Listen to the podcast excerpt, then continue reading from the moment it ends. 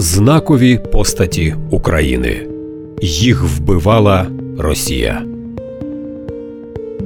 Олександр Довженко похований на чужині у Москві. Помер видатний український кіномитець там же, у Злиднях. На похорони приїхала делегація з України, привезла сніп жита, землю та яблука. Грудочку рідної землі вкинули до могили зі словами: Земля, по якій твої ноги ходили, нині теплом тебе приймає. Незадовго до смерті Довженко написав у президію Ради письменників України: вже не треба нічого, ні кіностудії, ні роботи. Допоможіть тільки переїхати в Україну. Велика квартира мені не потрібна, тільки треба, щоб з одного, хоча б вікна можна було б дивитися у далечінь, щоб було видно Дніпро і Десна десь під обрієм, і рідні чернігівські землі, що так наполегливо почали являтися мені у вісні. Відповіді так і не отримав. Олександр Довженко із тих митців, які не потрапили під маховик репресій буквально. Натомість тоталітарна машина знищила його морально. Сталін по-особливому познущався із видатного режисера за його доробок світового рівня. Він розумів, що розстріляти чи згноїти у концтаборі всесвітньо відомого кіномитця не вийде, тому він заборонив Довженкові повертатися до України. Власне, переїхав режисер у Москву теж не від власного великого бажання. Це були репресивні тридцяті. Майже усі, хто оточував Довженка, коли він працював на рідній землі, були розстріляні. А ті, кого якимось дивом залишили живими, знищені морально. На його очах гинула не тільки світла мрія, гинула українська нація. Сам Довженко теж встиг побувати в концтаборі. Історія така: 1919-го він поповнив лави армії УНР. І цього ж року, коли Житомир захопила Червона армія, Довженка на три місяці заслали у концтабір, проголосили митця ворогом робочо-християнської влади. Через півтора десятка років єдиною можливістю зберегти життя для режисера був переїзд до Москви і зйомки фільмів, які партія і тодішній режим одобрював. Втім, звісно, усе видатне і те, за що ми його любимо, Довженко зняв ще у час перебування на рідних землях. Перший серйозний успіх прийшов до митця в 1929 році після виходу на екрани фільму Звенигора. Фактично, Довженко, що в Харкові мав сценарій до цього фільму. Ідея належала Юркові Юртику, тютюннику, товаришу з армії УНР. Це був один із лідерів національно-визвольних змагань за незалежність України. Він у співавторстві з Майком Йогансеном, це поет та прозаїк, який згодом теж став жертвою сталінських репресій. Написав сценарій фільму Легенди про скарб, закопаний гайдамаками у надрах гори. Олександр Довженко переробив левову частку сценарію, і стрічка з тріумфом обійшла екрани Європи, Сполучених Штатів та Канади. Італійські кінематографісти назвали його гомером світового кіно, а його фільм був у п'ятірці найкращих за версією ЮНЕСКО. Уже через рік, у 30-му, на екрани виходить неперевершений шедевр світової кінокласики Земля. Цей фільм гімн життю у списку 20 кращих кінострічок усіх часів і народів.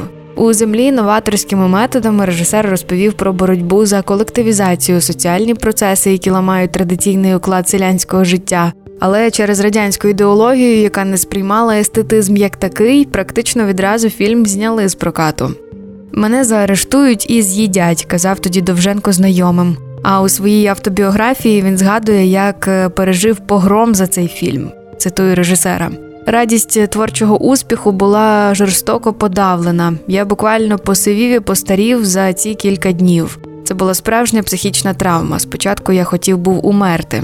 Довженка радянська влада звинуватила у захисті куркулів та ностальгії за минулим. Ну а сам фільм заборонили. Невже любов до свого народу є націоналізмом? Чи націоналізм у невмінні художника стримати сльози, коли народу боляче? розмірковував Олександр Довженко. Кожну свою стрічку режисерові доводилося переробляти по декілька разів, аби догодити радянській цензурі. Спецслужби знали майже про кожен крок українського митця. Так, наприклад, у розсекречених документах зазначається у вісні він часто розмовляє українською. На Довженка також склали довідку, де стверджувалося, що він прихильник націоналістичного українофільського руху. Кінокритики вважають, що якби Довженкові вдалося без втручань цензури реалізувати сценарії фільмів Україна в вогні та зачарована Десна, то світ побачив би нові геніальні творіння українця, які стали б революцією у світі кіноіндустрії. Однак надійшла заборона політбюро, отже, самого Сталіна. В цих умовах своєрідним дивом є те, що ці повісті взагалі збереглися текстово, і нині їх вивчають у шкільній програмі.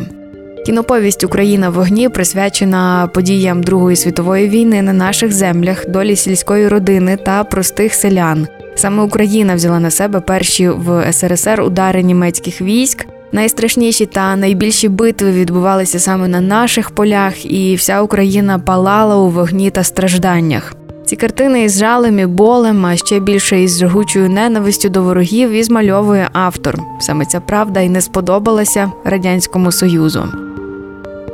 31 січня 1944 року мене привезено в Кремль. Там мене було порубано на шмаття, і окривавлені частини моєї душі розкидано на ганьбу й поталу на всіх зборищах. Згадував Довженко горозвісне засідання політбюро за участі Сталіна, Молотова, Берії, Мікояна, Хрущова та інших, де обговорювали його картину Україна в огні. Стенограма зберегла гнівні тиради Сталіна, що сценарій фільму є нічим іншим як спробою ревізії ленінізму, що це виступ проти партії, радянської влади, проти колгоспного селянства і національної політики радянського союзу. На завершення своїх гнівних нотацій генсек зажидав, аби від Олександра Довженка цитую залишилося тільки мокре місце. Великий український режисер теж представник розстріляного відродження, але є нюанс: розстріляли не його тіло, а його генія, заборонивши вільно творити та повертатися до джерела свого натхнення, до України, Десни, його батьківщини. У Кремлі вирішили відняти в України творця її відродження і присвоїти собі його українське світове ім'я і славу. Але Кремль програв, бо світ пам'ятає та шанує Довженка не за сталінські фільми Аероград та Мічурін, а за його великі українські фільми та кіноповісті Звенигору та землю, Україну вогні та автобіографічно зачаровану Десну. Першим поетом у кіно українського режисера назвали американці. А легендарний Чарлі Чаплін стверджував, що слов'янство подарувало світу кінематографу лише одного генія, і ним був Олександр Довженко. Проєкт реалізовано за підтримки Українського культурного фонду.